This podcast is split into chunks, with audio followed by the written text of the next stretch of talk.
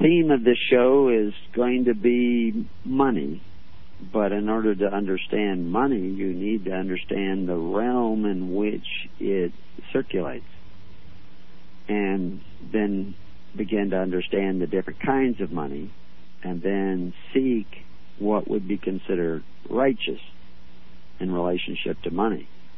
Because money is a big part of everybody's lives. Recently, we've seen in the last few years, we saw the banks were about to fail. Big major banks, international banks, were about to fail, and we heard the phrase too big to fail. And the reality is they should have failed. They should have been forced to fail because they were actually just ripping people off and by the billions and trillions.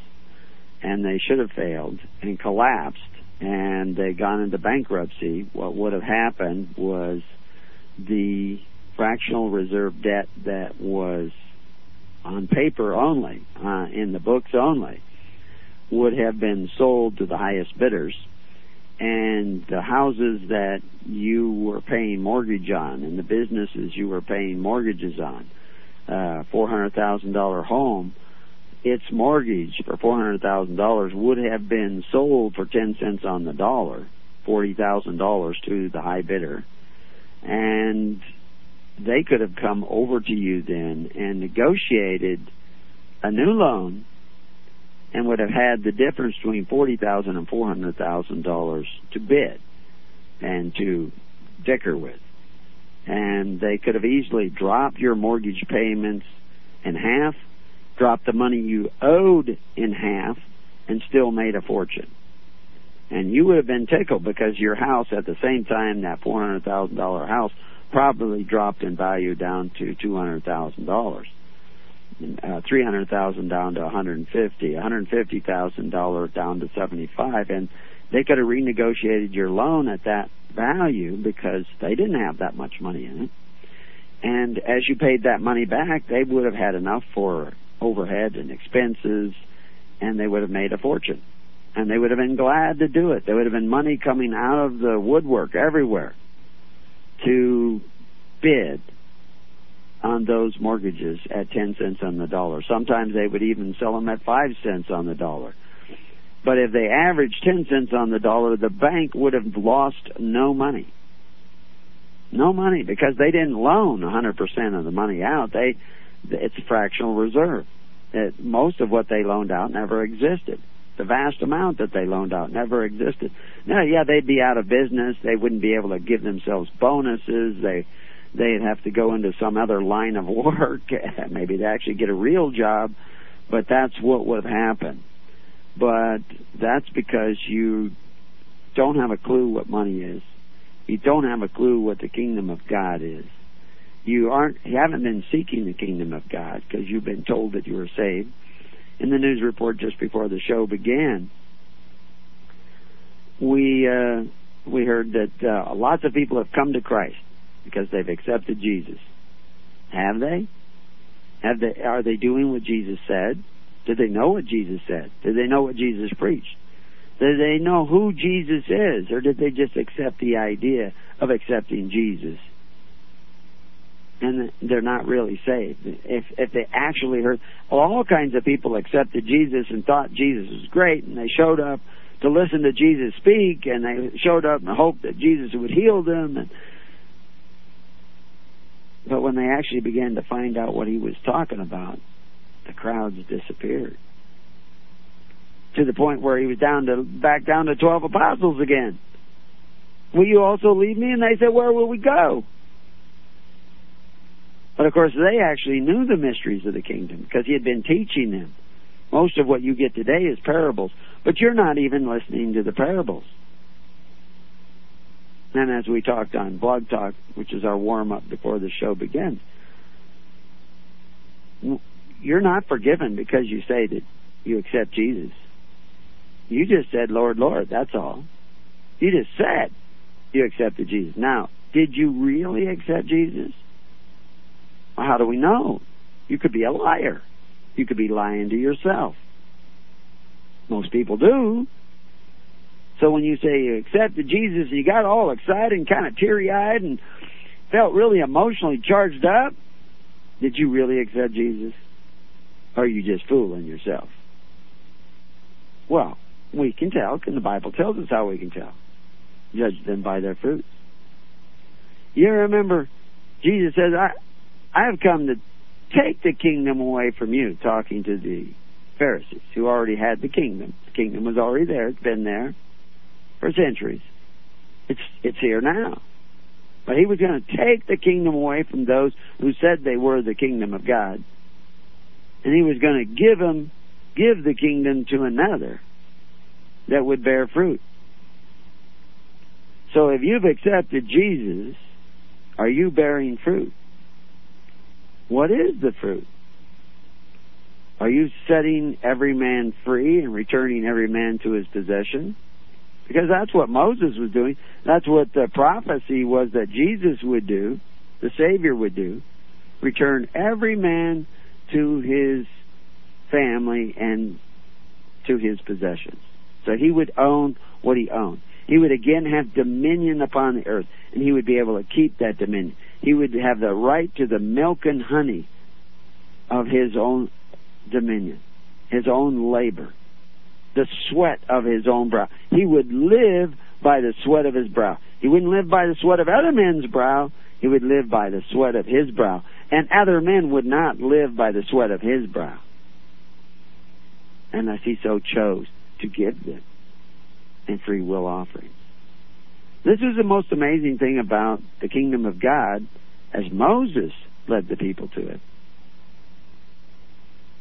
Is that they ran the entire government on free will offerings.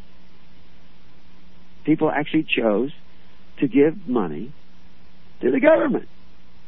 They taxed themselves. 10% of everything earned went to the Levites. About. But only according to his service. No service, no pay this week. You didn't do anything. I'm not giving you anything. Uh, I, I promised to straighten up. I promised to do the job. I'm sorry. I said I was going to be a contact minister, but then I I I didn't want to actually be connected to anybody else. But the I just wanted to be on the group so I could see other people come in and join the group, and then I'd get them to pick me. But I wouldn't actually do anything. Well, guess what, folks? No pay. You're not going to get paid by me. Now, how do I pay contact ministers on our network? I hold them up and say, hey, this is a good contact minister. Scott's a good contact minister. Michael Davis is a good contact minister. Uh, now I'm in trouble because I'm not going to remember everybody. Uh, Paul's a good contact minister. uh, but, and then there's a bunch of other ones, and I can't remember all their names. I'm bad at names, and I'm on the spot here. But anyway, uh, some of them probably don't wouldn't appreciate me mentioning. Now there are others, and I could name them. This is the way it works when you're a shepherd. You don't remember the names of all the good sheep. you remember the names of all the troublemakers. That's you know I remember Korah, but the Russians ate Korah. So you know, a Russian guy came and bought Korah. Some of you who know Korah is. Korah was a sheep that was a troublemaker. Was constantly gathering small groups of sheep and leading them off separate from all the other sheep. and so guess what? She got named Korah. And uh she's no longer with us. She was consumed by the Russians. Uh, anyway, the point is, is that uh, I'm not going to name the bad contact ministers, but the ones who don't do what they say. They don't try to keep people and connected to the rest of the network. That's not good. Now that doesn't mean they're a bad man. They're just not good at being what a contact minister is supposed to be. We call them contact ministers because their job is to keep you in contact. It used to be a thing in the Old Testament called singers. Well, singers weren't just guys going around singing. They were guys who went around and, like the minstrels in the Middle Ages, they were bringing the news. They were the heralds of the kingdom. and they were sharing the information and and uh, proclamations of the king. Who were the kings? You were the kings. Every man was the king. The singers were going to from this group and hearing what they had to say and they would take it to the next group and they would inform them. And this is one of the ways in which they maintained the network that was the kingdom is through these singers these guys who were heralds of every man and every king because they it would bring about this information to keep everybody informed to bring the news to them. And we can do that now by internet and telephone and letters and we have a few guys traveling around that will come actually to your house and sit down and break bread with you and talk to you. They're missionaries. And we'd like to have a lot more, but we only want to have those who understand the kingdom doing this. And we'd like to support them. But we can't send them out to gather the lost sheep if you don't support us. So you have to decide. But it's all free will over here in the kingdom. If you don't want to contribute to the kingdom, you don't have to. But guess what will happen? Other men will come along. Men who call themselves benefactors, but they only are benefactors if they force you to contribute to their welfare. And what do you have to contribute? Money. All kinds of money. But money is just representing value. Mostly what you're contributing is labor. When you went into the bondage of Egypt, all the gold was in the hands of the Pharaoh. Everybody. It wasn't just Israelites who went into the bondage in Egypt. Everybody in Egypt went into bondage except for who? Except for the church, the priests. What were the priests? What were they doing? Oh, they doing a lot of hocus pocus and waving their hands and burning incense and and wait, you know, no. Priests of society had a function in society of taking care of the needy of society the widows and orphans, the people whose families couldn't support them because they had, you know, broken down or died or whatever. But these people worked all their lives and they contributed to society, but their family structure broke down from death or disease or armies or wars or whatever it was. And they needed, they should be taken care of. And this is what priests of society did. And the reason why this was a job given to the priests of society, because if you do that in your society, your society will be stronger. Your children will be more attentive and more obedient. they will be raised with character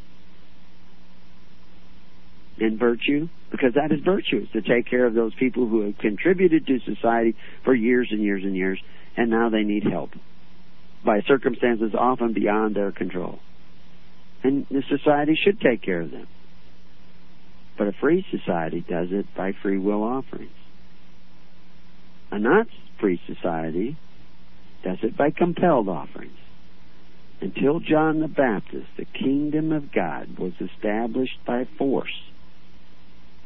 But John the Baptist said, if you're baptized into the kingdom by me, then the way it works is that if you see a need and you have a way of fulfilling it, you need to fulfill it by a free will offering.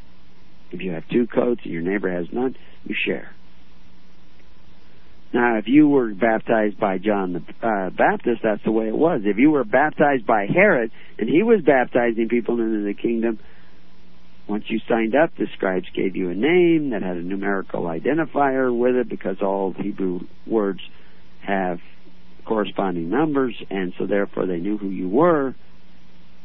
Joe Schmo of Kokomo, and you had to pay in.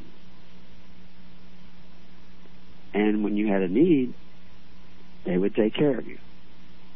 And they would take care of you not with the money that you paid in, with the money that they forced your neighbor to pay in. Because if your neighbor couldn't afford to pay, they would force him to pay. They would fine him. They would penalize him for not paying. And this is why Jesus had a parable about that. About the bad servant who forced the people to pay, even when they couldn't pay. Even when he couldn't pay, he didn't pay all. I mean, this is what you did. The bankers couldn't pay. So you have to pay. and they're not going to forgive you the debt that is now burdening your backs because the bankers needed a bailout. You have to pay, and you will pay in inflation, and you will pay in taxes, and you will pay in reduced services, and you will pay, and you will pay, and you will pay because they will take, and they will take, and they will take, and Samuel 8 is fulfilled in your time because you rejected God. That's right, you rejected God. All those people out there who think they're saved, they reject God and their phony, false, lying acceptance of Jesus because they're not doing what Jesus said. They're not bearing the fruits of what Jesus said. They're not bearing the fruits of a free society. They're bearing the fruits of a society in bondage. Shame those false savers of humanity. Those preachers you pay to go out there and preach a false, half-hearted gospel that leads people back into bondage. And they're they're telling you on the news, we've done this great thing. We went to this country and got all these people to accept Jesus. Get ye from me, ye workers of iniquity. Workers of iniquity. They haven't accepted Jesus. They don't even know who Jesus is. Jesus said to forgive. Forgive debt. They're not forgiving debt. They're not doing that. They want their benefits. They want their benefits. They insist upon their benefits.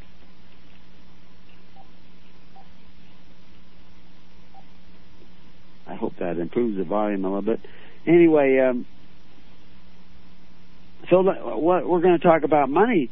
Money is all about debt. Somebody asked me at one of the uh, locations, I think it was in Nebraska or somewhere around there. they asked, "What about capitalism?" I says, "Well, we haven't had capitalism in this country for since 1913. We've got debtism."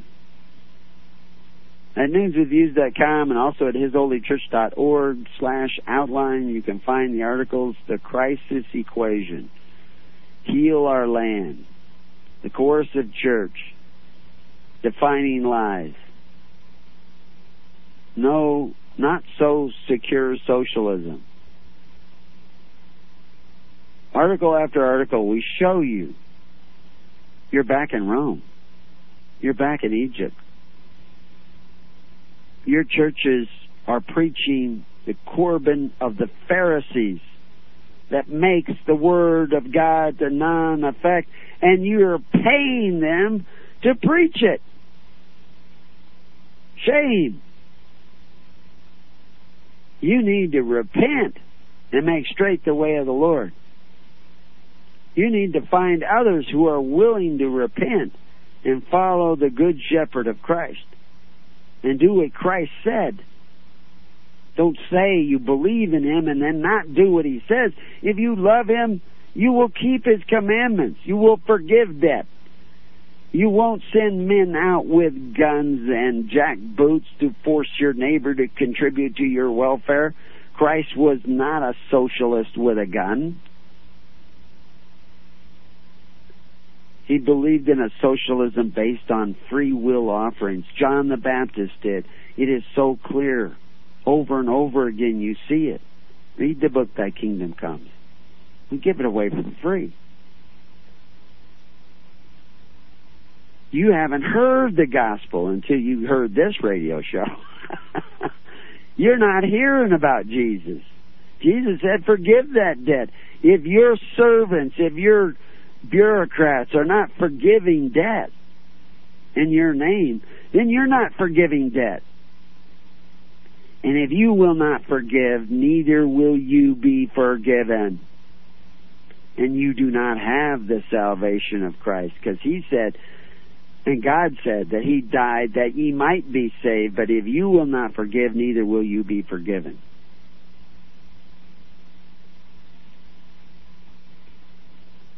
So you need to start creating a society that forgives debt.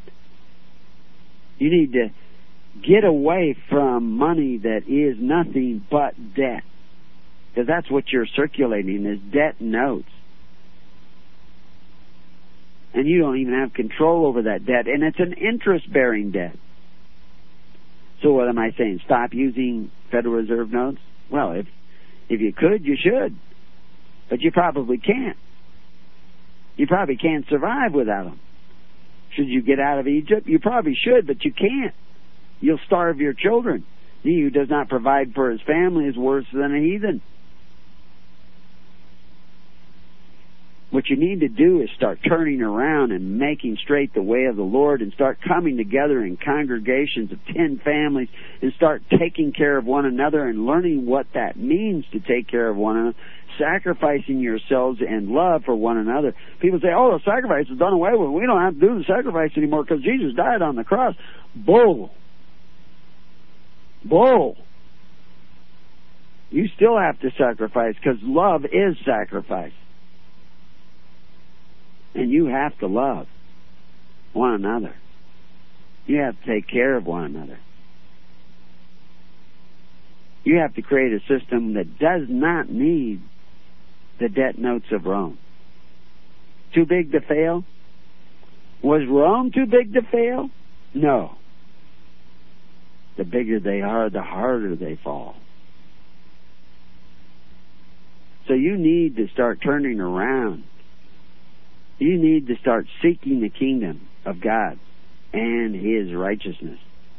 You need to start finding out what that means, what that looks like, and start doing that. And you need to start doing it now. You need to start calling up everybody you know and saying, let's get together.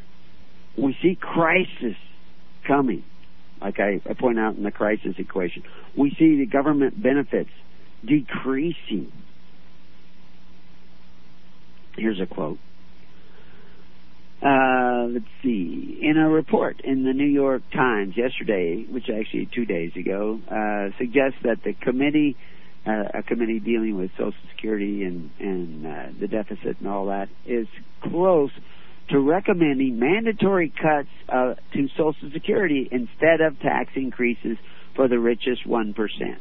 Now, this article was uh, out of see, that was out of deficit panel seeks to defer details on raising taxes in New York Times, November 13th, I guess it was originally. Uh, the article I read was just a couple days ago. That was quoting that article. And they're going to cut your benefits but they're going to still take from you. They're not going to take more from the richest 1%. And anybody who tries to say, well, we should take from the rich. Well, if it's okay to take from the rich, it's okay to take from you. As you judge, so shall you be judged. Figure it out.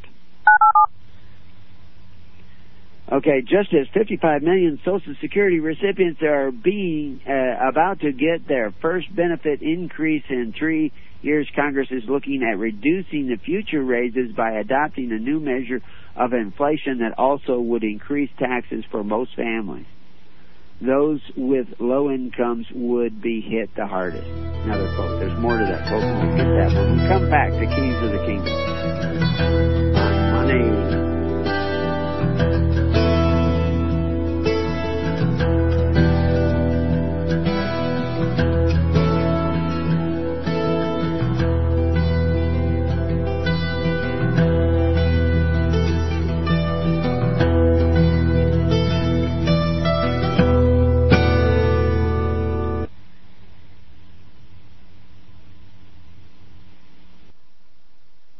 Pledge allegiance to the King of Kings and to his kingdom come on earth as it is in heaven. One holy nation and our Heavenly Father, grace, mercy, justice for all.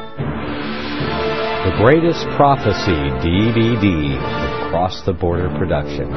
Embrace the little known but greatest prophecy given by the great high priest the pre-incarnate Messiah reveals God's once secret plan for mankind. Believe it. Behold, the end times in Daniel chapter 2, because the dream is certain, and the interpretation thereof sure. It is the key to prophecy future. Comprehend the seven year great tribulation, deception. Be not deceived. Understand the great prophecy delusion, because if it were possible, they shall deceive the very elect. Be forewarned. America, in prophecy, exposed for all to see. The mark of the beast. No, it's not a biochip. A much better and more secure technology is already here, and you are already using it. We will bonus you with a free copy of Richard Bennett's DVD, The Inquisition, when you send a support donation of $25 to First Amendment Radio. Visit the shopping page at our website or send $25 cash to First Amendment Radio, 139 East Tulare Avenue, Tulare, California, 93274. Make copies and give them away. Send $25 cash or 3250 US for international priority mail. That's First Amendment Radio, 139 East Tulare Avenue, Tulare, T-U-L-A-R-E, California, 93274. A wise man is forewarned and prepares for the time to come. The Greatest Prophecy DVD. Now listen to me. The Bible says, render unto Caesar that which is Caesar's. I want you to know that a corporation is Caesar. Government takeover of the church. This DVD is the most powerful tool we have for waking up those asleep in the pews. The scripture calls for his people to come out of her. The corporate church is the apostate church, the whore that rides the beast. Make copies and give them away to your corporate church friends and loved ones. The truth will make them free. They will watch the DVD, Government Takeover of the Church. Who will tell them if not you? Get this DVD for a donation of $25 from LibertyRadioLive.com. Order online today or call 559-781-3773. Now listen to me.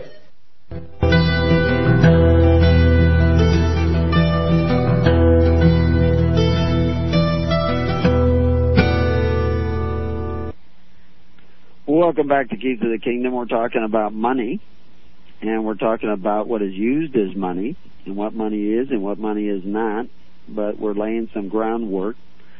And of course, when Israel went into bondage, the money ran out. In other words, they had no more gold and silver to buy grain with, and so they sold themselves into bondage. I actually heard a guy in a Bible study just the other day saying that they weren't really in bondage in Egypt that the Israelites were in bondage. Well, if you have to pay 20% of everything you earn, that's bondage.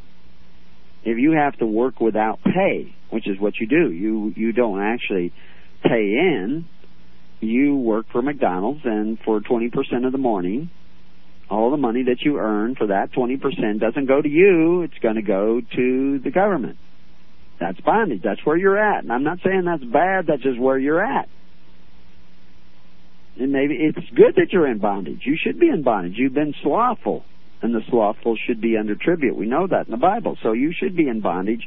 That's what you deserve. If you want to receive something different, you need to repent. You need to turn around. You need to start going another way. You still owe that money. You're in bondage. You have a federal employee identification number and you're in bondage. Go read employee versus enslaved in the book Covenants of the God and you'll understand. That's where you're at. God did not send Moses to deliver people out of such a bondage and tell them in Deuteronomy that if they form a government, they should prohibit their government from ever returning you to the bondage of Egypt again. Deuteronomy 17:16. And then send Jesus Christ to start a church and say it's okay to be in bondage because that's the church you go to. The church you go to say yeah, it's okay to be in bondage. You should be in bondage. You should be subject to the Pharaoh. You should pay 20% of everything. Matter of fact, let's pay 30% of everything you earn into the Pharaoh. That's what God wants. He wants you to be in bondage to governments because God created governments. That's what they're telling you. That's a lie. For God's sake, that's a lie.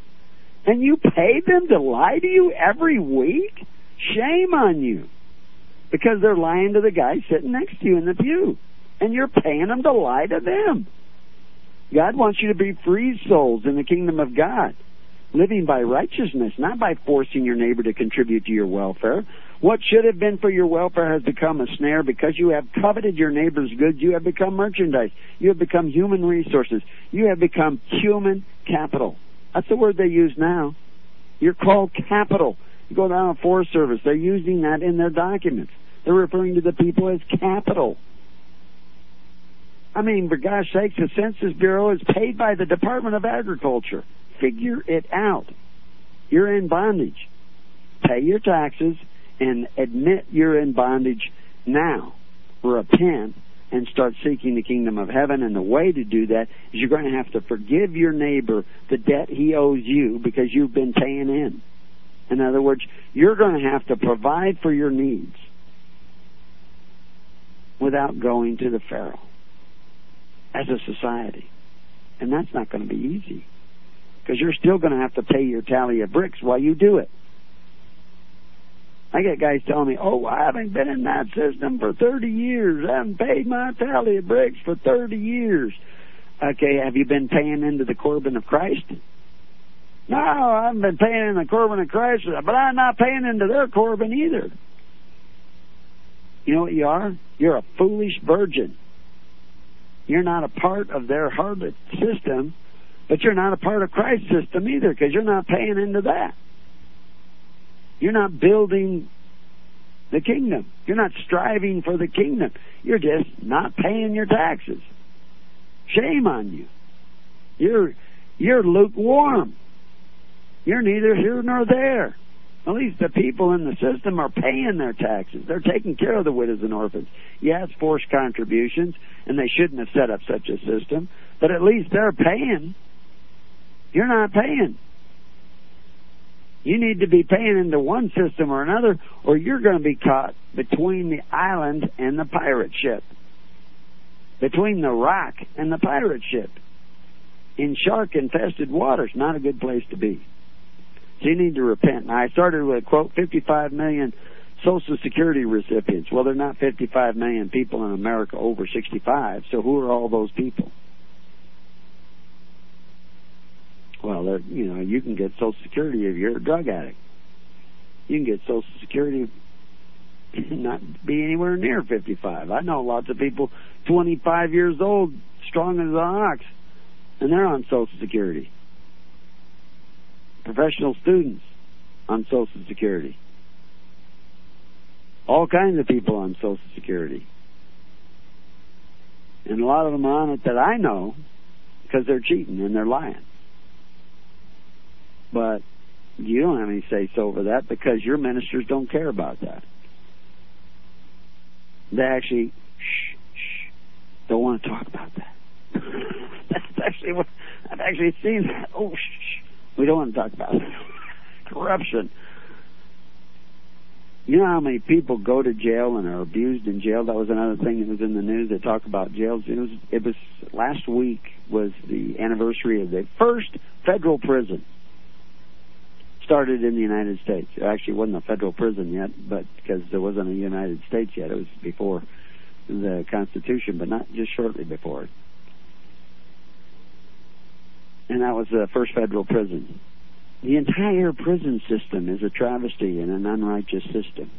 How many people do you have in jail because they failed to contribute to your welfare? How many? Well, as you judge, so shall ye be judged. You cannot become free until you set others free of the debt they you claim they owe you. So get that out of your head. So anyway, the quote I didn't finish reading is: "If adopted, this new system of uh, measures of inflation and to do with uh, future raises raises in Social Security, if adopted across the government, the inflation measure." would have widespread ramification increases in veterans benefits and pensions for federal workers and military personnel would be smaller, and over time, fewer people would qualify for Medicaid, Head Start, food stamps, school lunch programs, home heating assistance than under the current measure.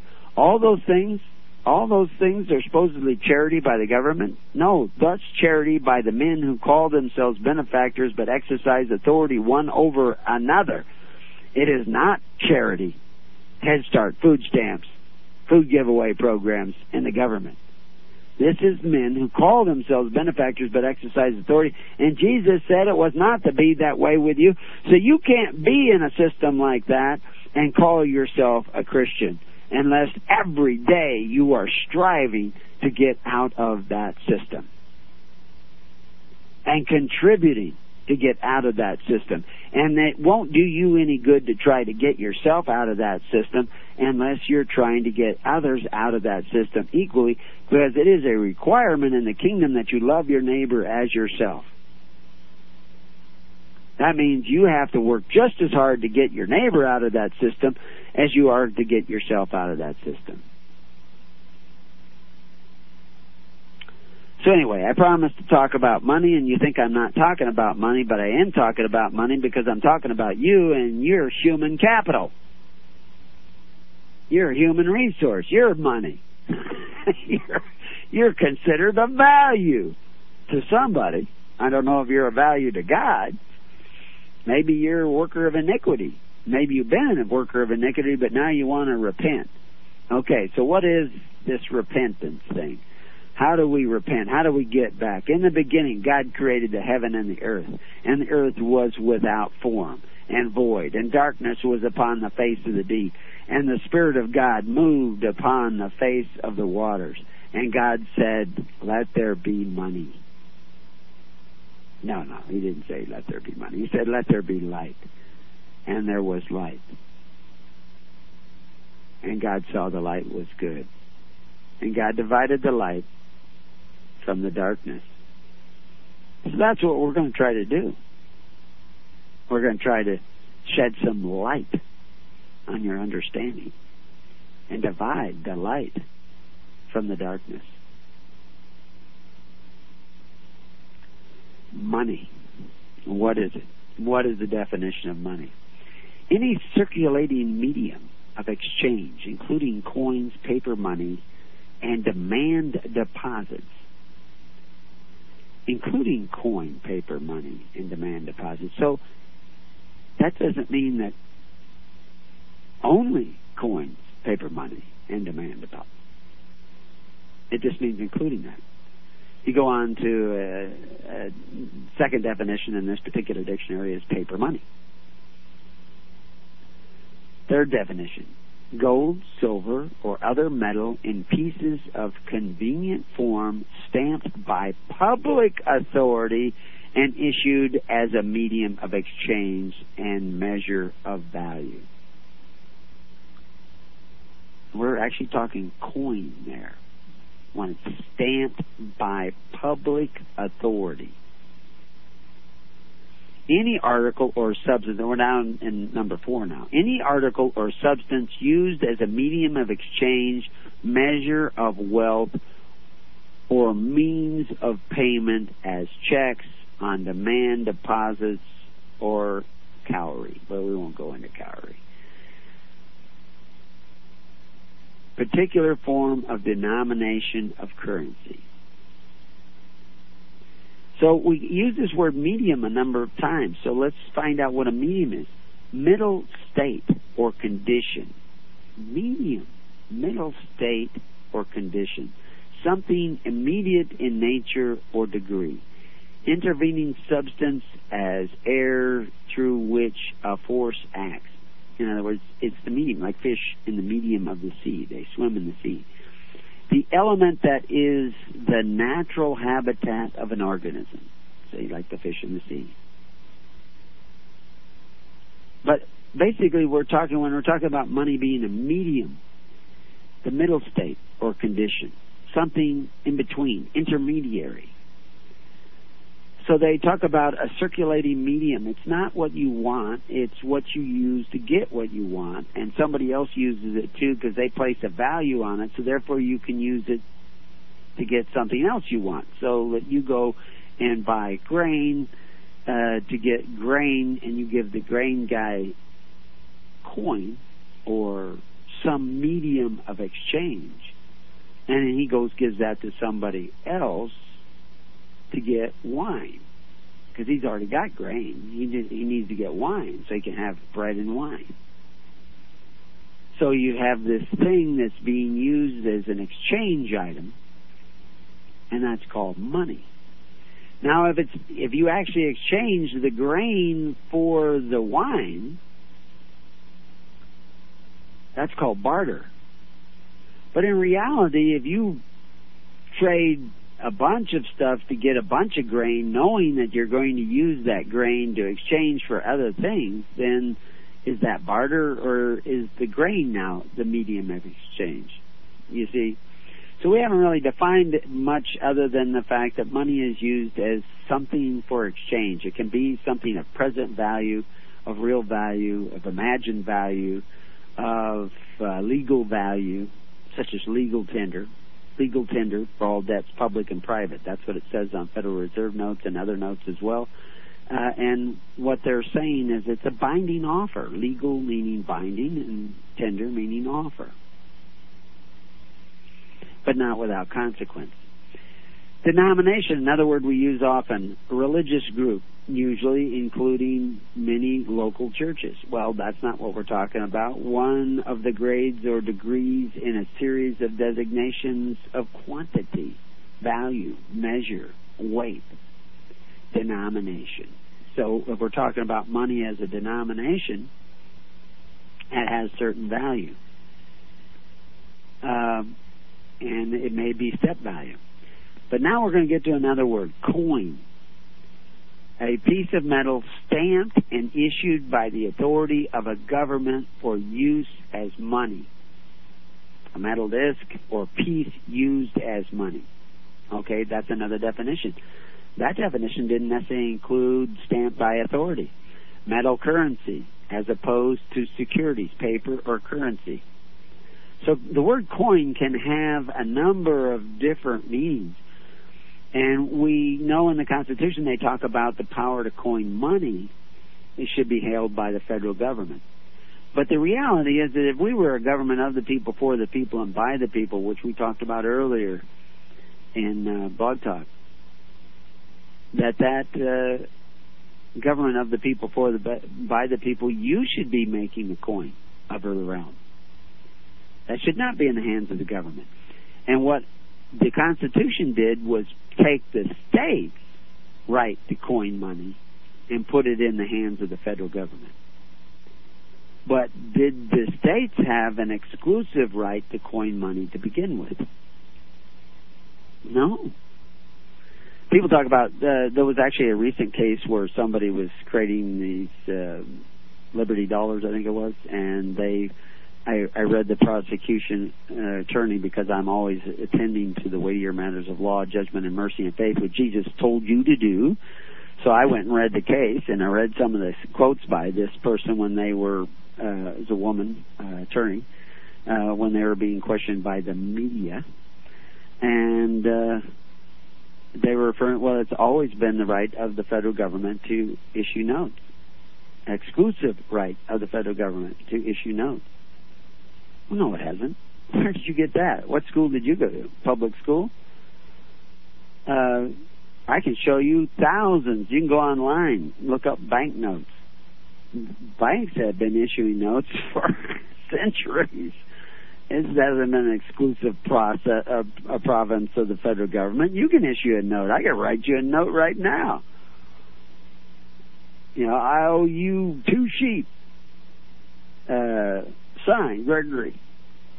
And I hand it to you. I just gave you a note. it's worth two sheep. Anybody who got that note, payable to the bearer on demand. I just wrote a note. Anybody can write a note. Uh, is it legal tender? Well, if my word is my bond, I guess it is a binding offer.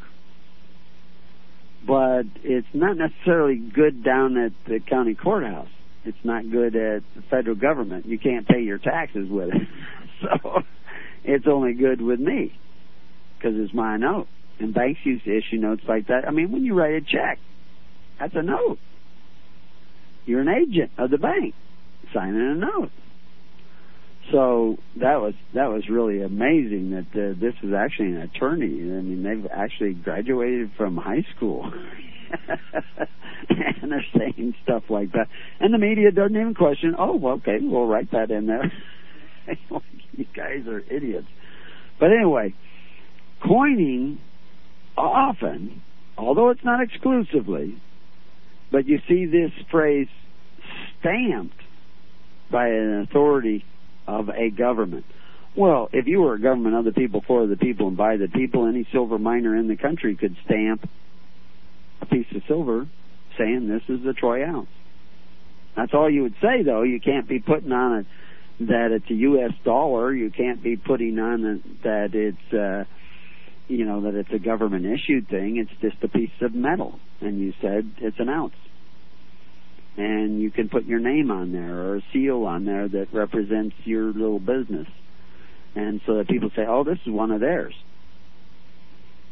And uh and you can put a number on it so that you know that this is coin number 576 and somebody call you up did you issue a coin 576 that was 1.2 troy ounces and you look in your book and you say yeah i did and the guy says well it's probably yours uh and you can even have a photograph of it, and he can hold it up and see if it is his. but you just created money. You can create money. There's nothing illegal about creating money. It's only money because people are using it. And if you were government of the people, for the people, and by the people, the people would be the only ones issuing money.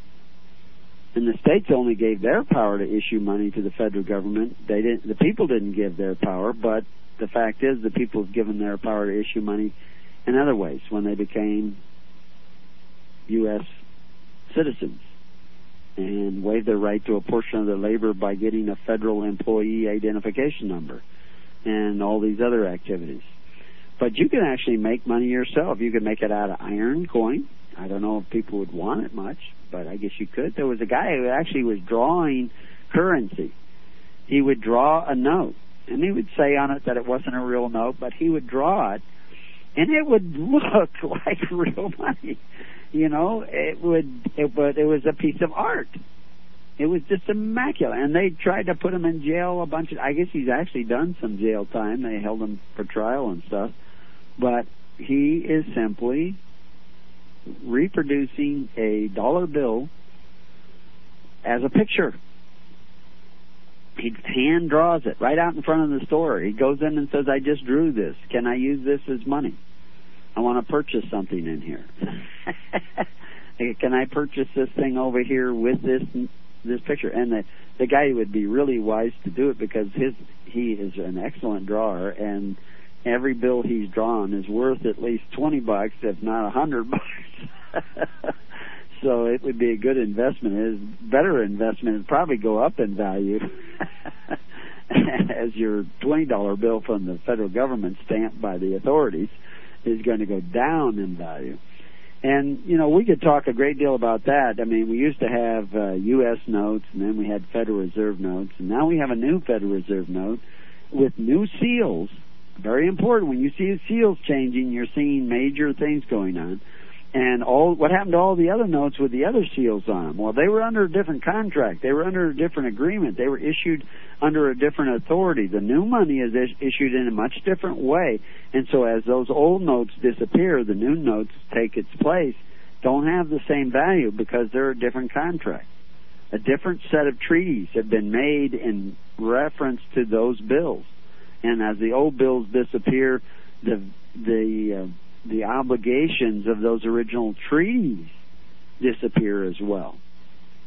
And of course, it has nothing to do with you because you're all subject citizens anyway. And you can't, you know, when, and back in the 70s, if you were the Sheikh of Saudi Arabia, you could bring $20 bills to the Federal Reserve and they'd give you an ounce of gold for it. You know, you had about have $21. in uh, paper money, and they'd give you, I think it's twenty dollars and seventy six cents or something like that. But uh, and they'd give you an ounce of gold.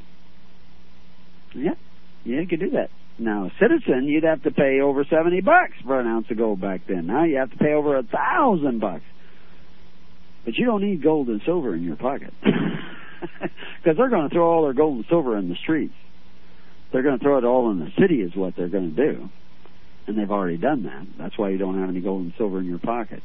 But even if you're a U.S. citizen, you have gold and silver in your pocket, they can come and take that away because you're human capital.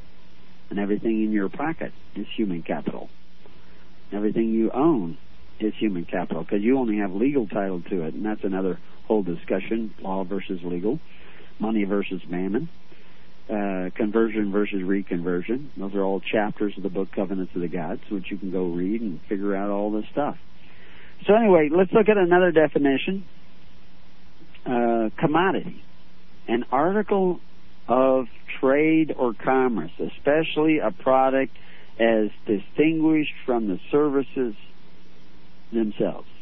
Something of use advantage or value, a commodity. So when gold and silver is used as a commodity money, it is not the stamp on the coin that is of value. It's the article itself. And that article might be in trade or it might be in commerce. So that's commodity money, and people say, "Well, gold and silver is commodity money." Well, not if it's coined by a legal authority. How much gold? Uh, let's see. How much silver? How many ounces of silver would it take to buy one ounce of gold? Well, if you go by the stamp on the coin, the U.S. coins today, it would take 50 silver dollars to buy one ounce of gold if you go by the stamp on the coin back in the days of uh, the twenty dollar gold piece, it would take twenty silver dollars to buy that. The mere idea of stamping those values on that was the beginning of your road to bondage. Tell you about that in the second hour. My keys to the kingdom.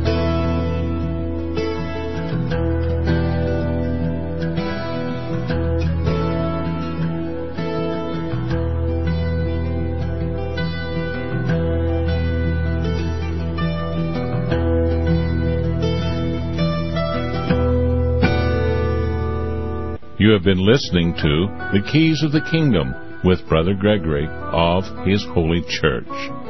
For more information on the educational ministry provided by His Holy Church and Brother Gregory, including services, counseling, lectures, books, and other audio materials, please write to His Church at Summer Lake, Box 10, Summer Lake, Oregon 97640. You can also find us on the web at www.hisholychurch.net.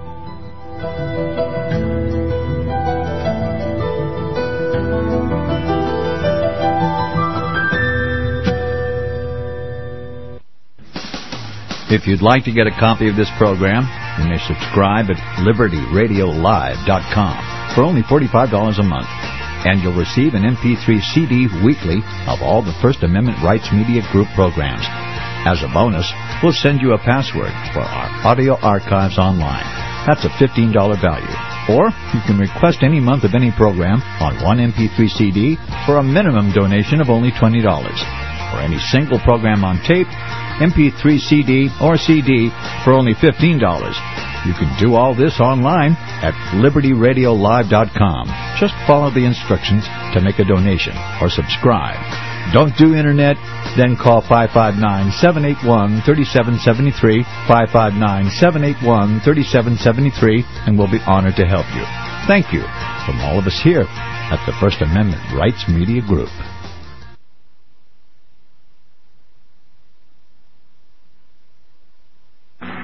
Fight the fight. We are here to equip you because you love the truth. LibertyRadioLive.com.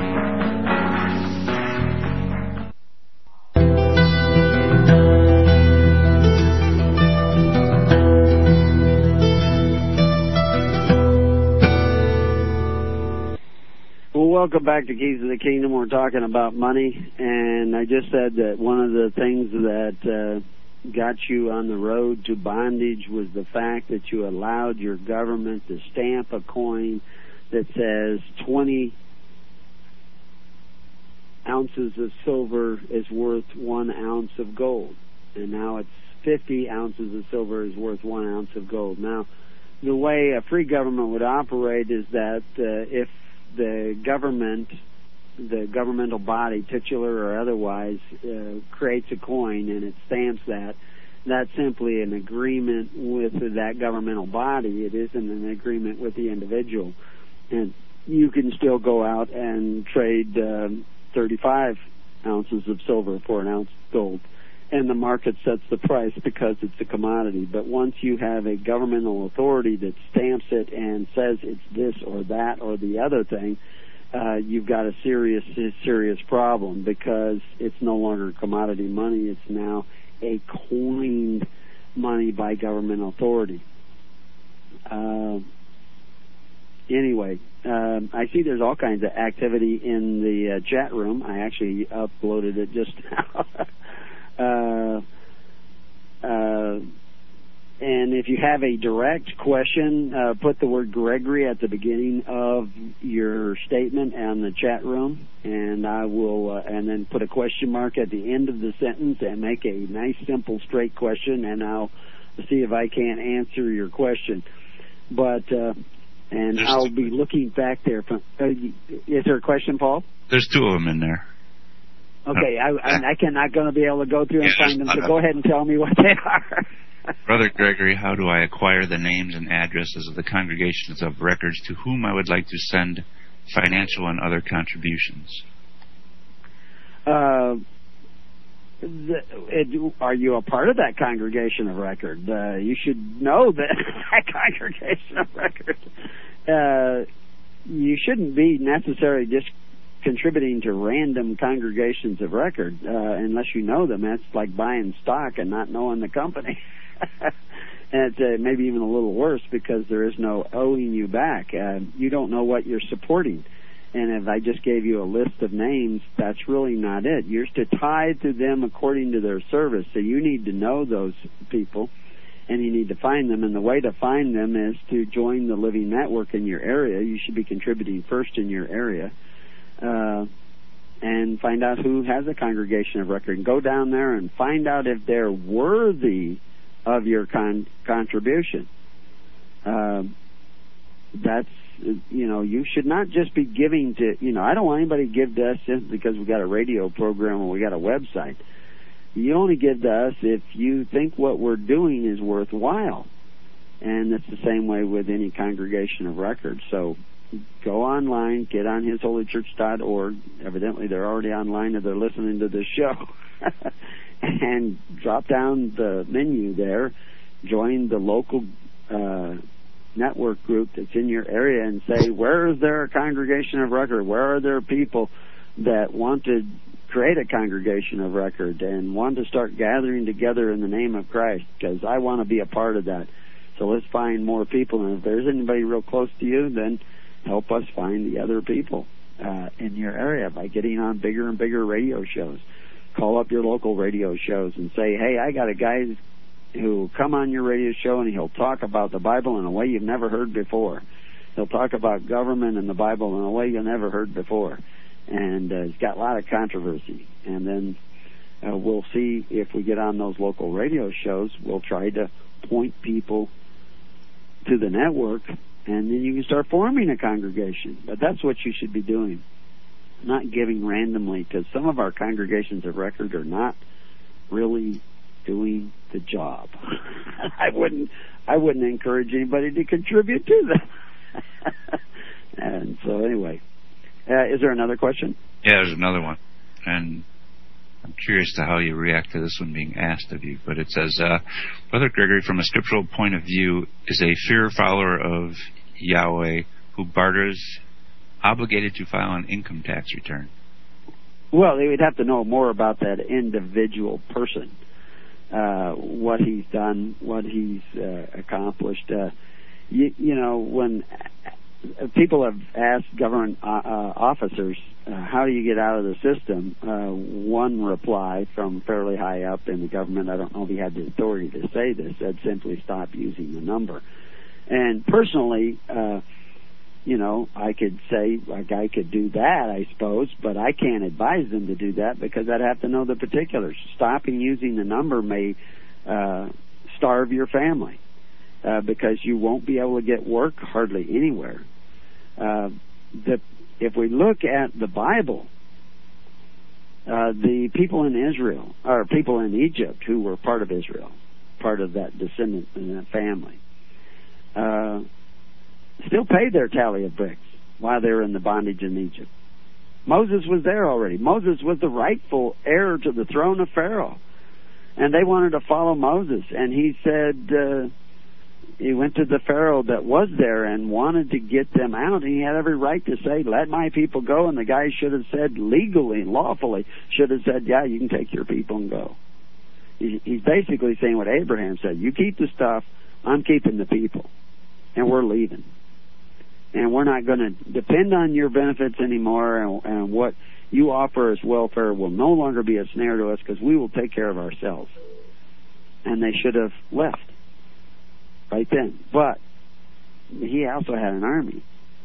And there was a dispute between two claimants of the throne. This was a civil war when when Moses went in there and said let my people go. That's a that was a civil war but he wasn't going to take up arms and enforce that. He was saying, here, uh, you know, let my people go. Agree that we can go. And it was very important that they got the agreement. But it was also important that it talks about God hardening his heart because the people weren't ready to go because they didn't know what it was to be in a free society. If you're just stopping paying taxes, you're not following the ways of Yahweh. You're Jesus didn't say stop paying Rome stop paying Herod the Great. That isn't what he preached. He said, Seek ye first the kingdom of God and his righteousness. And so that's what you need to be doing. You show me you're doing that, and we'll talk about whether you owe the taxes. But I'd have to look at it as a case by case basis because you may still owe those taxes. You may still be involved in all kinds of things that will make you owe those taxes. I mean, your father sold you into bondage just like the Israelites were sold into bondage because they couldn't take care of themselves. Why couldn't they take care of themselves? Because they had sold their brother into bondage. Their brother would have told them, "Hey, you guys, we're going to need to stock up. There's this famine coming." But they didn't. He didn't tell them because he wasn't anywhere near within earshot. They had sold them to somebody else. So he told that guy, "Hey, you better stock up." And they stocked up, and then everybody ended up having to come to the guy that Joseph worked for. Had Joseph been at home, Israel would have been the ones who had stocked up, and Egypt would have come to them. but because they coveted their neighbor's goods, they themselves they covered their brother's goods. They themselves went into bondage. So it's not enough to be the foolish virgin and say, "I'm not a part of that system anymore." If that's all you're doing, then you're nowhere closer to the kingdom.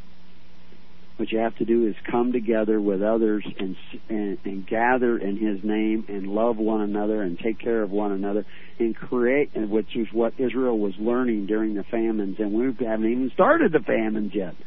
So we got a lot to learn, and we're going to have wonderful opportunities to learn to be self-sacrificing. and we're going to call it famine and the great destruction and trials and tribulations. But that's what we need to be doing. So do you think that answered the question? Well, if you see any feedback, but uh, okay. Yeah, I'm watching the feed now, and so they have to put the word Gregory at the beginning, or I probably won't read it because I cannot read and talk at the same time. Well, you can so, uh, testing up. There's another question to you. Okay. It says, "Can you explain the verse, Judge not, lest you be judged"? Well, that was interesting. That came up at uh, the uh, Bible local Bible study here. Judge not lest ye be judged. Well, you know, there's, uh, you know, you know, I, I used uh, similar quotes uh, earlier. You know, forgive so that you may be forgiven. Is that dinging coming across on the phone? Do you yeah, hear we that? can hear it. Okay, well, I got to figure out how to turn that volume. just below your name, there's a little speaker. You can click on that, and the volume goes away. Oh, okay. Okay. Anyway, I I think maybe I did it, but um, uh, judge not be judged. Well, you know, uh, people have judged that it was okay to force their neighbor to contribute to their welfare, and so therefore it's okay that the government forces them to contribute to their neighbor's welfare. If you judge that it's okay to take away from the rich to provide for the poor, then it's okay to take away from the medium income people to divide uh, to provide for the poor. As ye judge, so shall ye be judged. Uh, judge not, lest ye be judged. Those are all part of the same concept. So if you think it's okay to send men to your neighbor's house to force them to contribute so that you can have a health clinic, then it's okay to, to send men to your house to force you to contribute to abortions at the health clinic. Because you thought it was okay to force people to, to establish the kingdom, your government by force, then it's okay to, that you be forced. See, so that's what they're talking about. As you judge, so shall ye be judged. So judge not, lest you, but it doesn't mean don't be discerning. Uh, you know, I just saw that question pop up. I'm, I, oh, I see. I have to pan down to see more questions. uh, so anyway, uh, uh, I hope that kind of answers that. You still have to be discerning. Uh, I actually heard about a guy who uh, went to jail for molesting a young girl that was actually a relative of his, and he spent a number of t- years in jail. And somebody said that uh, uh, he's now received Christ, and he's repented, and he's actually um, very good friends with that girl who's now a grown woman, and he's going to be out of jail soon, and uh, that he's already paid his debt to society. And this is, goes back to this money thing. Uh, he didn't pay a debt to society. All he did was create debt because it's cost twenty-five to thirty thousand dollars a year to keep him in jail all that time.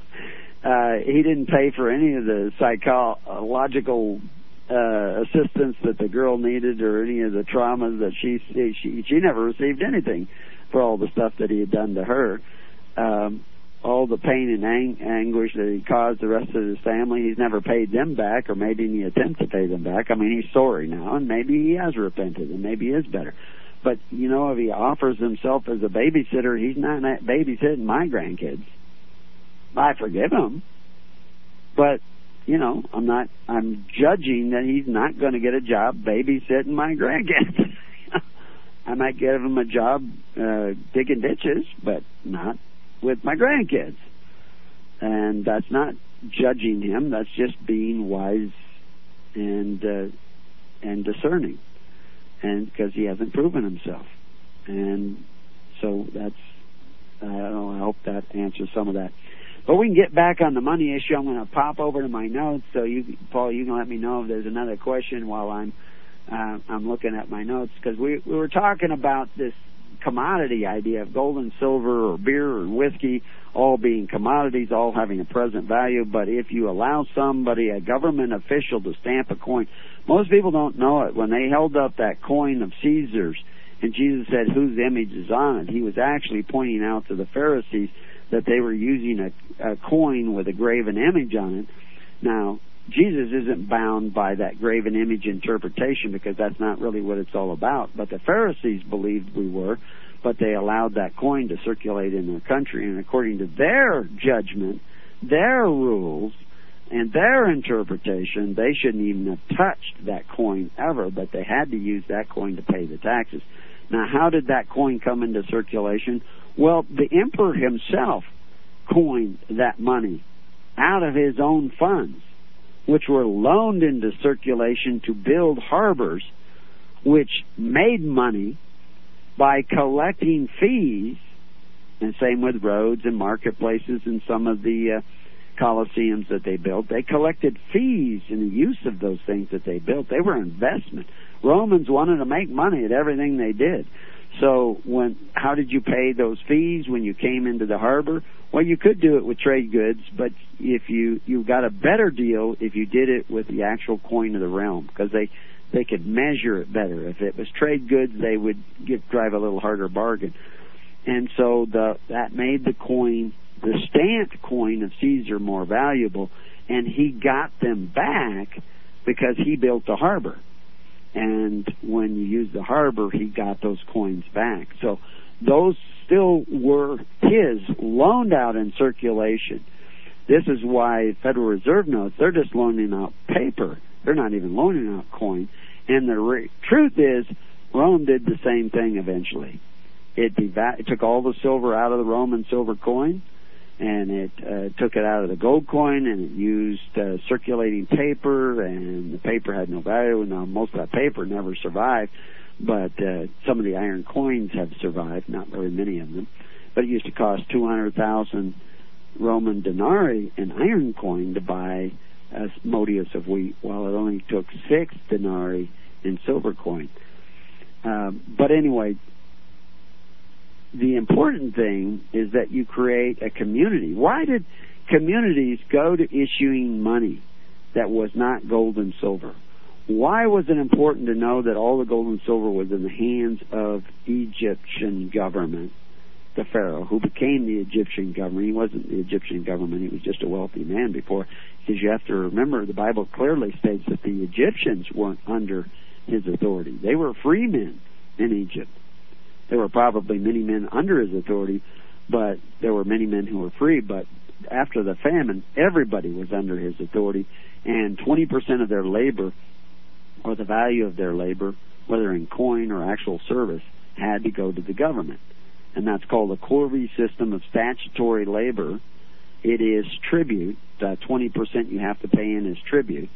And you usually have to pay it because you've been slothful or because what should have been for your welfare has become a snare, which the Bible talks about in great detail.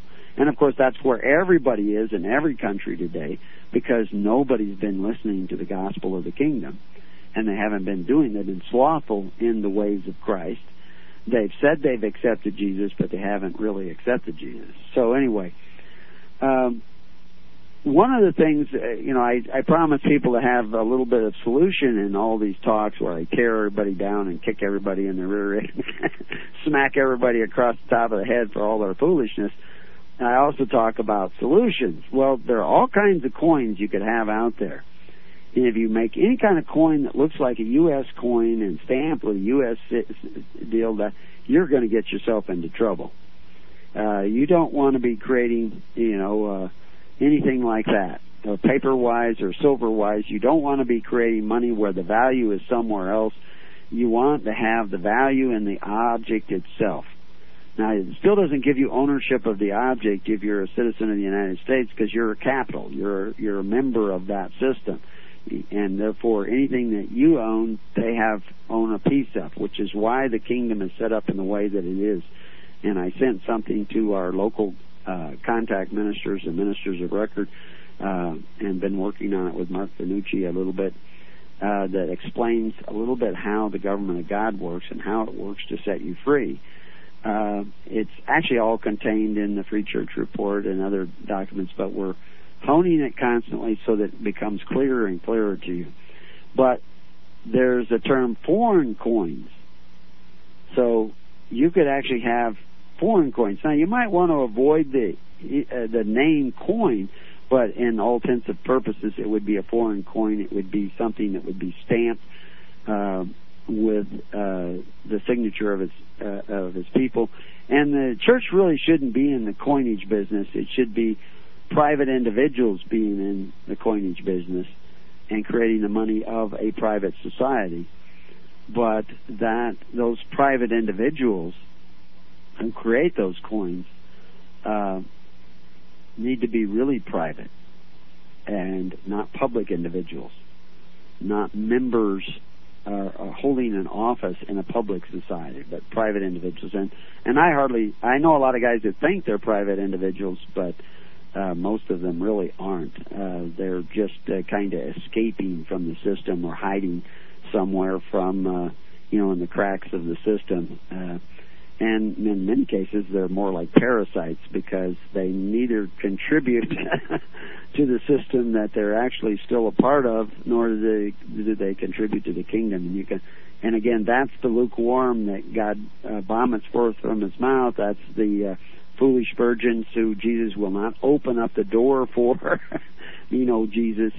Uh, and uh, it is the uh, unfruitful servant who uh, is uh, cast into uh, prison or uh, has everything taken away from them.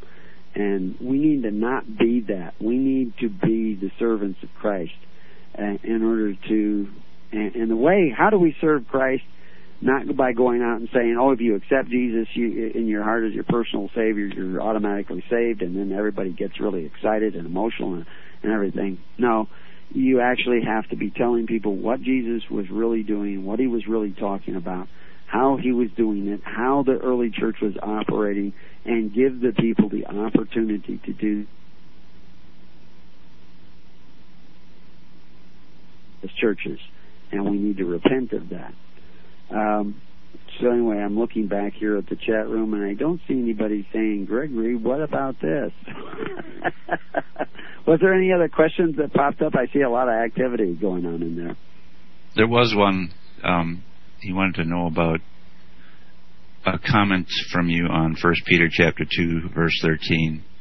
I sent him to a higher liberty link, but you can comment on it if you feel so moved. Uh, okay, uh, uh, there was uh, First Peter. Oh, two thirteen. Uh, okay. Yeah. Submit yourselves to every ordinance. Yeah, the one one part that I point out in there is that one of the words that are in that particular um, verse is not translated, and you know that always makes me suspicious when the translators don't bother putting a word in that's there clearly there in the original language uh, that we have, and why they did that. Um, is uh, you'll have to ask them. Of course, they're all dead, so uh, it's hard to ask them. But uh, uh, anyway, it's the word therefore, and and that's what we go into in the article in Higher Liberty is that the word uh, therefore is going to focus your attention on what was said before uh, that. Um, I went to try to look it up and I, I pushed the wrong button here. uh, but anyway, uh, I, that I think that'll answer. And and what I guess you sent them to the actual link. You, that's the thing. If if the different contact ministers and ministers of record will get familiar with the the material that's on the outline page in uh, hisholychurch.org slash outline, uh, you will have lots of little articles. Lots of this, Higher Liberty is a great one for that. Lots of little short articles that if people ask a question, there's a detailed study that answers these questions. Uh, Titus and and I'd like to expand, you know, the whole thing and start bringing all these biblical quotes into context. But it all takes time, and uh, you know, I only have so much time here, and uh, and uh, we're not very well supported, so we have to go out and work too, because uh, he who does not provide for his family is worse than a heathen. Uh, and I actually just heard my wife bringing in firewood because I didn't bring it in this morning because I was busy getting ready for this radio. but uh, we do so anyway. Uh, we do appreciate asked on the air though, because that gives. Say again. We do appreciate the questions being asked here. Oh, absolutely, and. uh here I'm sitting here uh, flicking around uh, at some other things that I was looking at. I do multitask all the time here, uh, but uh, uh, the reality is is that there's a wealth of information there, and what I'm saying is by becoming familiar with those the, those materials. Uh, they're there to be used as tools for ministers and for the people in each congregation we have to remember that if we're all ministers, we all have to do the study and the work. And what we tried to do is lay out this material and this information and show you what you're not being shown in all the other uh, churches.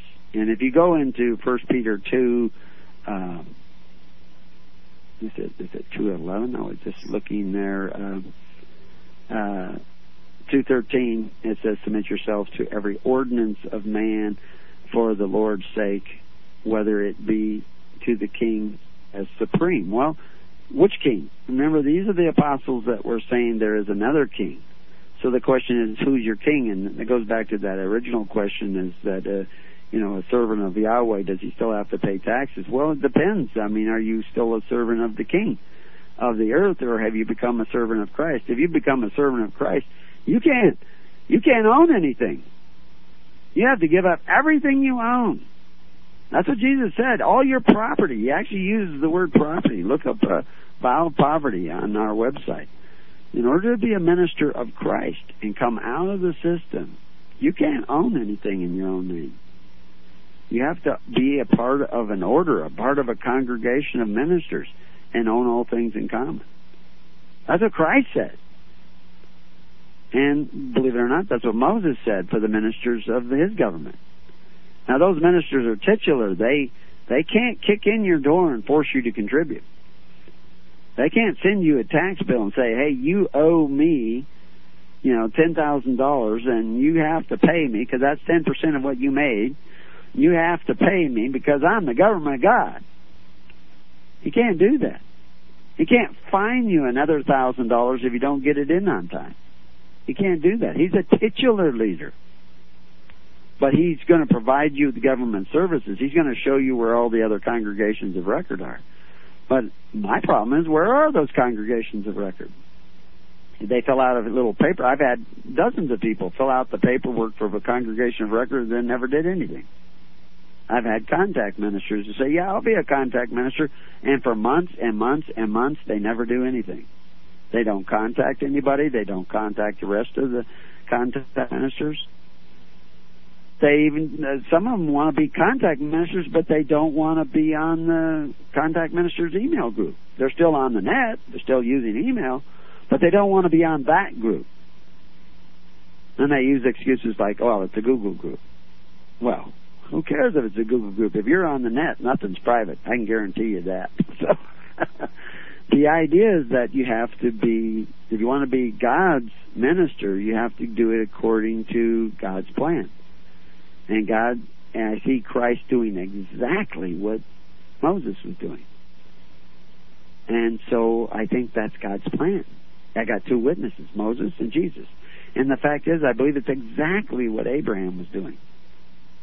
So I, now I've got Moses and Jesus and Abraham doing the same thing. So that's why I wrote these books to show you what they were doing. Now, whether you do it or not, that's going to be up to you guys. Dearly beloved, I beseech you as strangers and pilgrims, obtain the fleshy lust which war against the soul. Boy, we could go into that sentence alone for hours and hours, and that I probably will in the book Pilgrims and Strangers.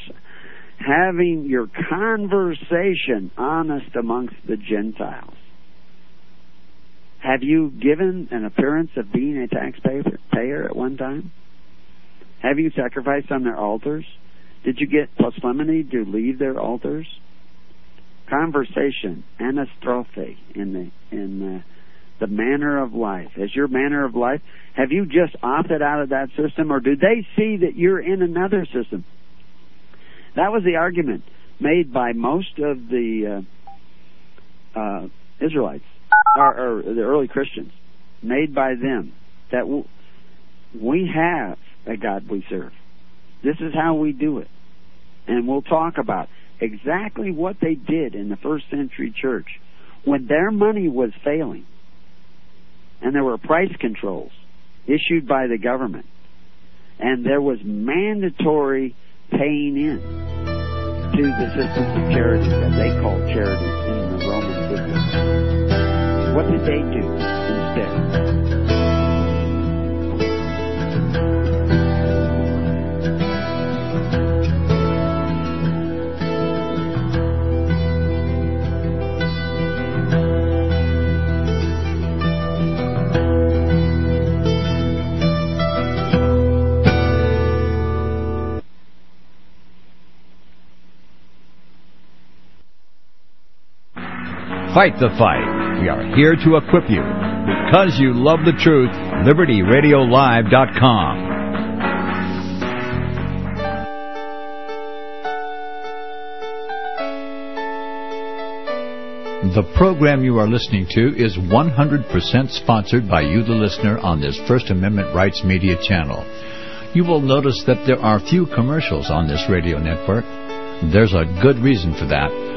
Corporate advertising dollars come with strings that limit program content.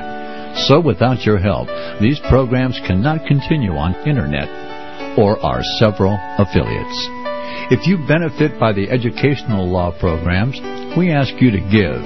If you are admonished or nurtured by the Bible and ministry programs, we ask you to give. If some voice a cause that you are passionate about, we ask you to give. If you believe in any of these, we ask you to support them as you would a missionary on a continual basis, as if giving a tithe for missionary radio. These programs are not commercially viable and must be supported by those faithful to the cause of truth. Look for the button to sponsor your favorite programs at our listen and schedule pages on the internet.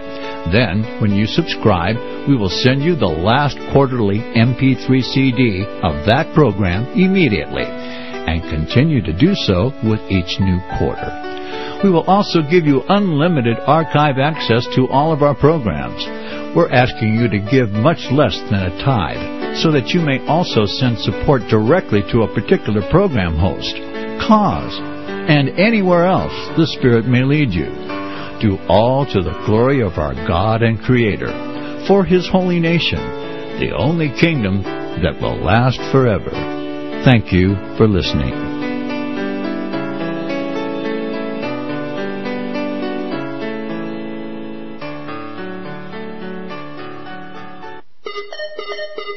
Now listen to me. The Bible says, render unto Caesar that which is Caesar's. I want you to know that a corporation is Caesar. Government takeover of the church. This DVD is the most powerful tool we have for waking up those asleep in the pews. The scripture calls for his people to come out of her. The corporate church is the apostate church, the whore that rides the beast. Make copies and give them away to your corporate church friends and loved ones. The truth will make them free. They will watch the DVD. Government takeover of the church. Who will tell them if not you? Get this DVD for a donation of $25 from LibertyRadioLive.com. Order online today or call 559 781 3773. Now listen to me.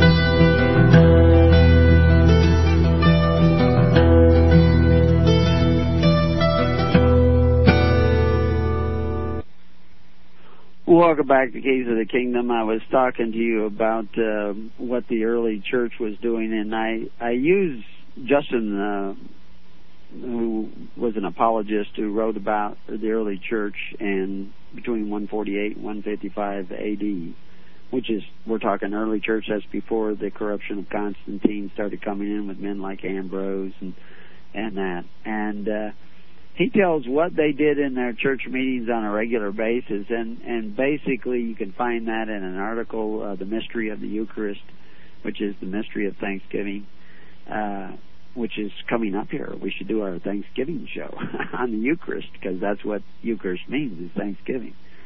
Uh, but basically, they're pointing out that those that had shared with those that didn't have, and he's writing the Emperor of Rome which was Antonius Pius at that time, who was shortly before Marcus Aurelius, and actually was a one of the tutors of Marcus Aurelius. And uh, so his what Antonius thought was very important in understanding what Marcus did, and Marcus was the one who persecuted Christians probably officially more than any other emperor, even though he was a great guy, wonderful guy. but those that had shared with those that didn't have, and he was telling them that because he's saying this is why we don't participate in your welfare temples. This is why we don't register our children at the Temple of Saturn, which was their Bureau of Vital Statistics, which eventually uh, Marcus Aurelius commanded by statute that everybody in the empire register, whether you wanted to or not, because they needed these people registered in order to collect taxes from them, in order to provide the welfare. Because there were all kinds of people that were dumping their employees out on the the streets and uh, the streets were running rampant with uh, orphans everywhere because marriages were not sticking together and it almost been a total cessation of marriage. Nobody everybody was sleeping with everybody else and people were having two three wives and uh you know not at the same time necessarily because uh, they can't afford them but they would have one and dump her and have another one and dump her. I just heard somebody we know uh that one of their i guess nephews is is planning on conspiring to dump his present wife and i actually saw the pictures of him and uh looks like a, a lovely lady and i think it's his third wife and because he's found another woman online that he thinks is going to serve his needs better. and she doesn't know she's about to get dumped. Uh, but this is the kind of things that are going on in America because we have followed the ways of Rome, and so if you want the solution, you need to start forming a society that actually cares about each other. And that's going to mean you need families that care about one another.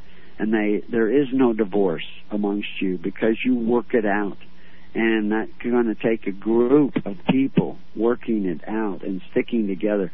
But as long as society says, "Oh yeah, just divorce them, then go over here and divorce them, and then you can collect welfare over here," then where are you going?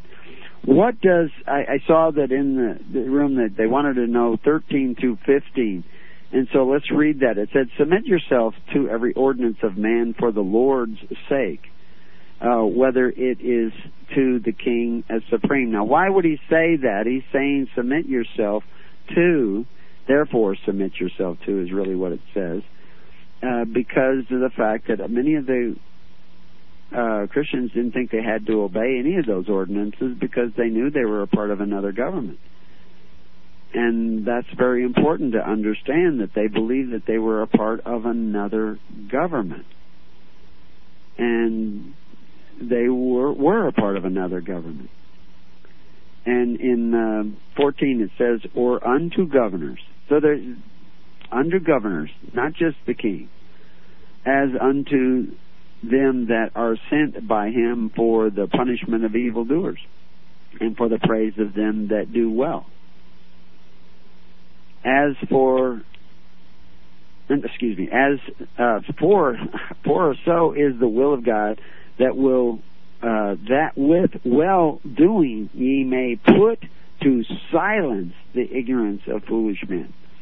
So what was happening at that time is already, and this was before uh, men like Justin, they were accused of not, you know, just not being taxpayers, not being protesters, being rebels. And so they said, you know, go ahead and submit yourself to these ordinances. Didn't mean that you had to pay taxes to everybody because they were, if you received the baptism of Jesus Christ, you were cast out of the social welfare of the Pharisees. But Christ created a social welfare system. It was the Corban of Jesus Christ where 10 families got together and they took care of the needy amongst themselves by free will offerings within that congregation to a minister who had given up everything to be the minister of Jesus Christ. And he received those contributions and cared for the needy in his society.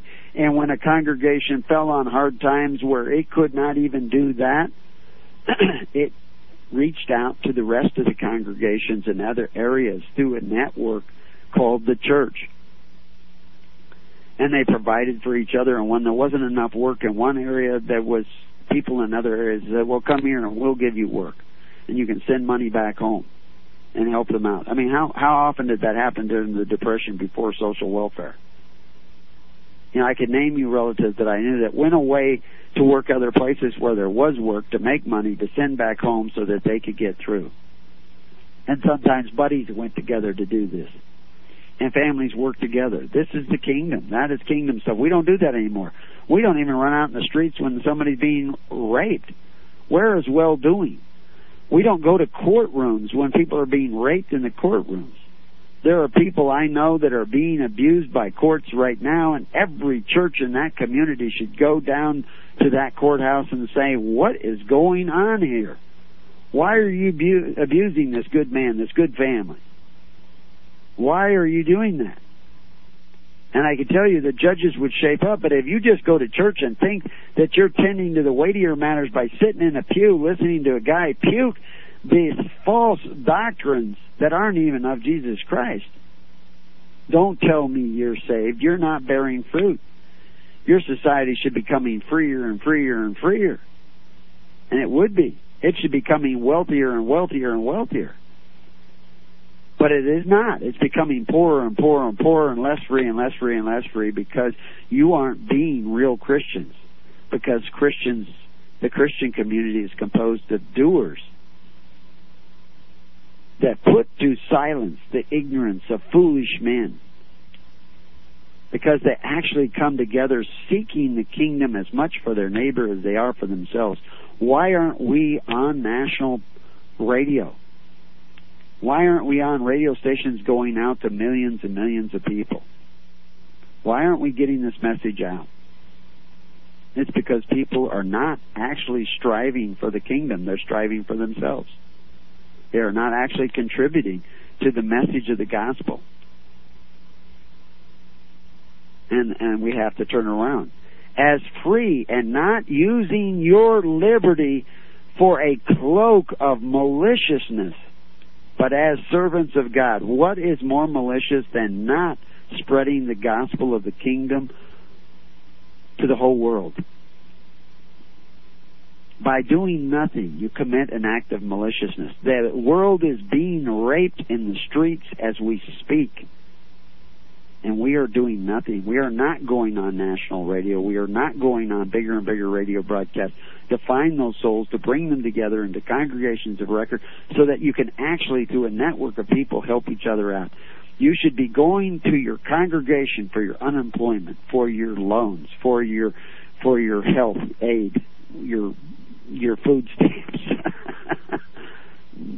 you should be going to church for those things and living by the perfect law of liberty, but we're not. We got a few guys out there running around saying, I'm free, I don't have to pay taxes anymore. Foolish virgins. 90% of them, foolish virgins. And the door is going to be slammed in their face and they're going to bang on the door and Christ isn't even going to open it up. I don't even hear them guys. God said that. I'm not going to hear them when they cry. It's bad enough you go into the systems of iniquity, but then just come out and do nothing. That's lukewarm. That's neither here nor there. That's puke. Boy, if, if this isn't a rough message today. but you need to hear this, folks. You need to hear this. You need to turn around. You need to become honorable men. Honor all men. Love the brotherhood. Fear God. Honor the king. I don't talk disrespectful of the king. I, I pity poor Obama. Poor guy's been tempted by the most lawful nation in the world to become a man of power. Saul couldn't even withstand that. He became corrupted by such sloth. Servants, be subject to your masters. I don't know who your master is. Don't tell me that you just all of a sudden made yourself free. You just pulled yourself up by your bootstraps and made yourself free. I understand your desire to not want to be a part of Egypt. Tell me about your desire to be a part of the kingdom. Why aren't all these people on the network picking men to keep them in contact with each other? Why aren't these men? Why are we? Why do we have so many women PCMs? I think they're great. Well, where are the men? you men should be leading the way every single person on the network should be looking for PCMs, personal contact ministers that will help connect them with more and more people. They should be contributing to the effort of trying to find those people who will actually work as hard for their neighbor's liberty as for themselves.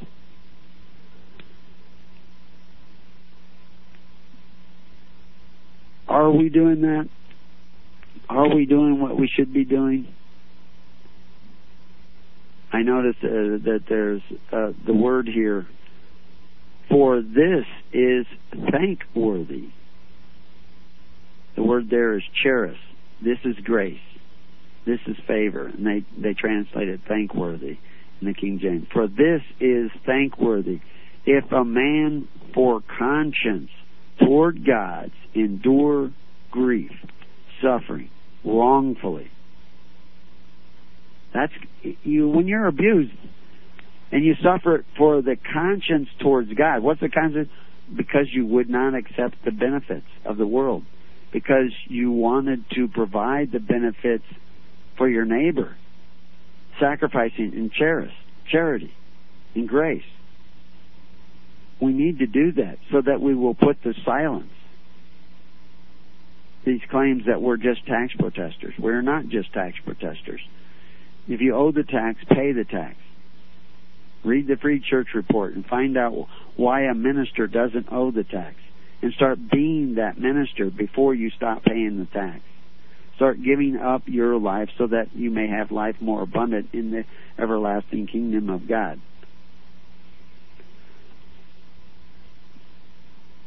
So I went on a little bit farther than 15. For what glory, uh, for what glory is it if when ye be buffeted for your faith, ye shall take it patiently? But if when ye do well and suffer for it, ye take it patiently. This is acceptable with God. If you do well, what is doing well? Is it taking care of your neighbors? Why aren't we the social security system of the church? Why isn't it that we complain about the churches out there being incorporated? We should be complaining about the churches out there not taking care of the needy of their society. You know, when they talk about Gentiles, whenever you see the word, well, I shouldn't say whenever you see the word Gentile, but when you see the word uh, Gentile in many of these, uh, I was going to go back here and look and see uh, what word they used in here, and I'm not finding it uh, right offhand. But anyway, it usually means it's from the word ethnos, which means other nation. And when the apostles are talking about the Gentiles, they're talking about other nations. Why? Because Christianity was a nation. Remember, Jesus was the king of a government in Judea. Anyone who became a citizen of the government of Judea through the church was that's where they paid their taxes. They had opted out of the system of the Pharisees, and the Pharisees said we had no king but Caesar. So now anyone who was a Christian, they had no king but Jesus Christ and therefore they could do contrary to the decrees of Caesar, and it wasn't breaking the law. But they said, now when you're in these other nations, don't disrespect their law. But they that doesn't mean you have to give them a persona jurisdiction over you. But don't tell me you just simply wiped away that persona jurisdiction because you went out to serve Yahweh if you are not taking care of the needy of your society, if you're not building your society, if you're not gathering together with others who care as much about their neighbor as they do themselves. I mean, I, I seem like I'm somewhat redundant here, but you see how important this is? You're not the kingdom because you left the world. You're the kingdom because you're doing the will of the Father. So are you doing the will of the Father? There's a question for you. So we're in our last half hour here. We do have another program coming up at 3 o'clock on another station, and you can find out about that on the Living Network at hisholychurch.org. And uh, was there any other questions? I see there's been some activity, but I wasn't looking at that page, Paul. um, yeah, there was one other question. Let's see if I can find. Oh, Brother Gregory, how does one go about giving up one's possessions, and to whom should it be given? Well, you could you could see uh, uh, Barnabas when he was who was a Levite who had all kinds of possessions which a Levite should not have in his own name, but the Hasmoneans said that's okay, and so they did. And so he wanted to become a part of the church, which was the kingdom of God, which was Israel, which was Judea, because Jesus was the king of Judea by Roman proclamation. So he wanted to become a minister of that government. And he took all his property and he sold it and he laid it at the foot of the apostles and then he started working for it. And I thought that was interesting because he became this Barnabas. And the first time they have a large sum of money that has to go to help out with aid in another part of the world where the citizens of the kingdom lived uh who they give the money to they gave it to Barnabas they knew he wasn't a greedy guy they knew he was trustworthy uh you could just give the money all the way to the poor. but we're serving the poor. But most of the poor today are those who don't know the ways of the kingdom. So if you entered a religious order with another group of men that you trusted, give it all to them. And and then start serving the kingdom. But I wouldn't do that casually. I would get to know them and then do it. Uh, God doesn't want you to become a pauper and go around and become a burden to everybody else. The church owned all kinds of property, but it, the church owned property in common. The congregations were free. They would return to every man to his possession. So now, if you paid property tax in Judea and you were a citizen, having your citizenship with the apostles and the government of God, you paid that property tax to them. They were the government. But they, if you couldn't afford to pay the property tax, okay, no big deal. It paid in full, whatever you could pay. Pay a penny, paid in full. You taxed yourselves in the kingdom of God. This is what made them peculiar. Not the fact that they sung funny songs in their churches is the fact that they were actually running a government. When there were dearths in the land, they took care of one another. Those that had shared with those that didn't have. That's the kingdom of God.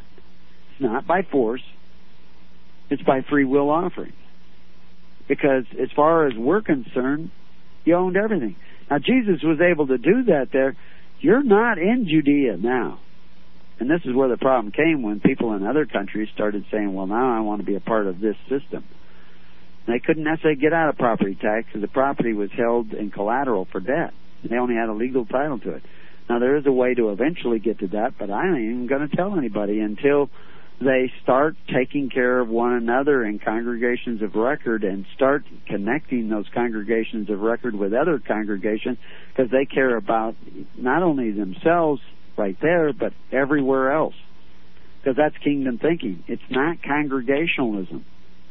There is congregationalism within the kingdom, but the kingdom is kingdom. You care about people in Florida and North Carolina and South Carolina as well as you care about people in Oregon. And if they need help there, you're willing to go there and help them. But we're not sure you're in the kingdom. I forgot what the question was. Did I get the question? what was that question again? Good timing. He says, "Thank you again for your excellent answer." okay. Hit it on that. Whatever the question was, I lost it.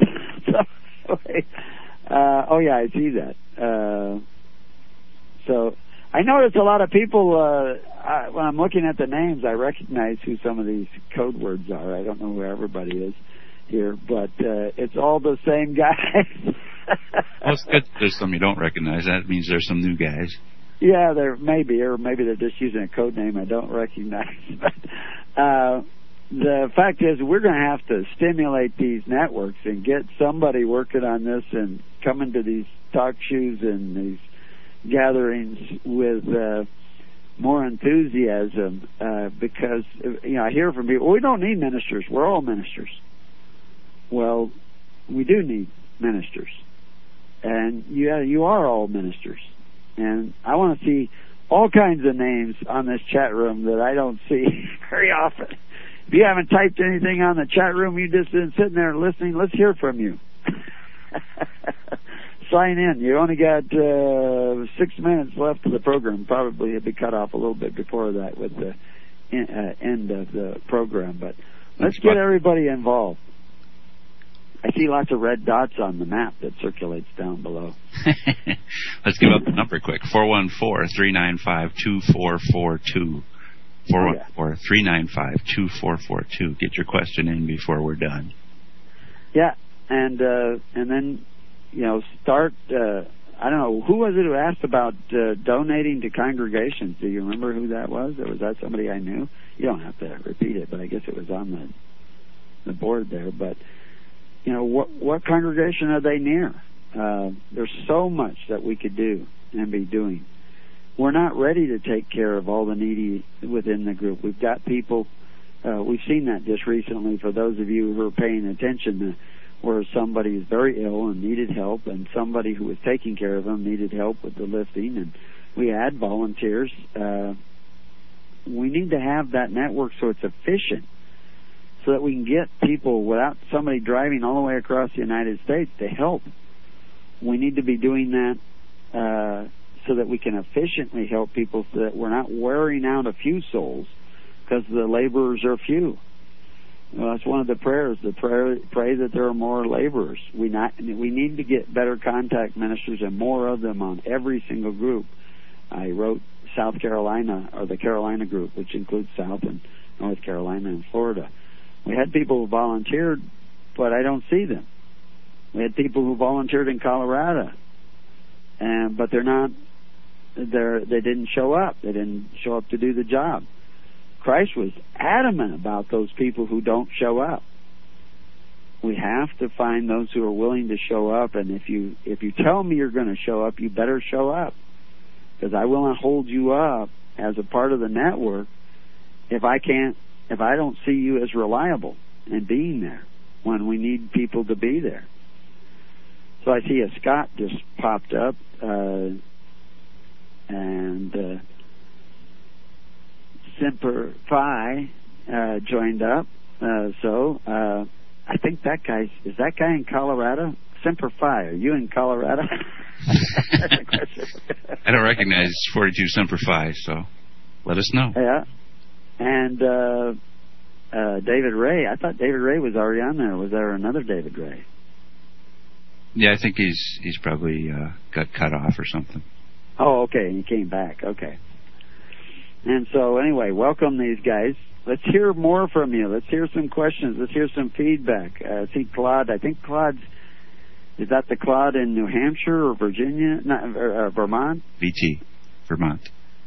Oh, I see. That is Vermont. Okay. Now he's up where the lady just. He's not too far from New Hampshire, and uh, Diane uh, may need some help there. Although I know who she's with, uh, helping Richie. So anyway, uh, uh, that's how we start helping one another. Uh, could you elaborate more on First Peter's uh, subject, and obeying uh, in relationship to Romans 13? Well, we got 60 seconds uh, to do uh, higher liberty, total book, Romans 13. Let every man remain subject to the higher liberty because there is no liberty but of God, and anyone who opposes liberty opposes God. That's what it says. Uh, check that out at hisholychurch.org. Uh, yes. catch this, this uh, afternoon uh, on the Freedomizers. And until then, Semper Fi it. with You you. can scroll up. You'll see a link to what you put. God bless. Okay. God bless. You have been listening to The Keys of the Kingdom with Brother Gregory of His Holy Church. For more information on the educational ministry provided by His Holy Church and Brother Gregory, including services, counseling, lectures, books, and other audio materials, please write to His Church at Summer Lake, Box 10, Summer Lake, Oregon 97640. You can also find us on the web at www.hisholychurch.net.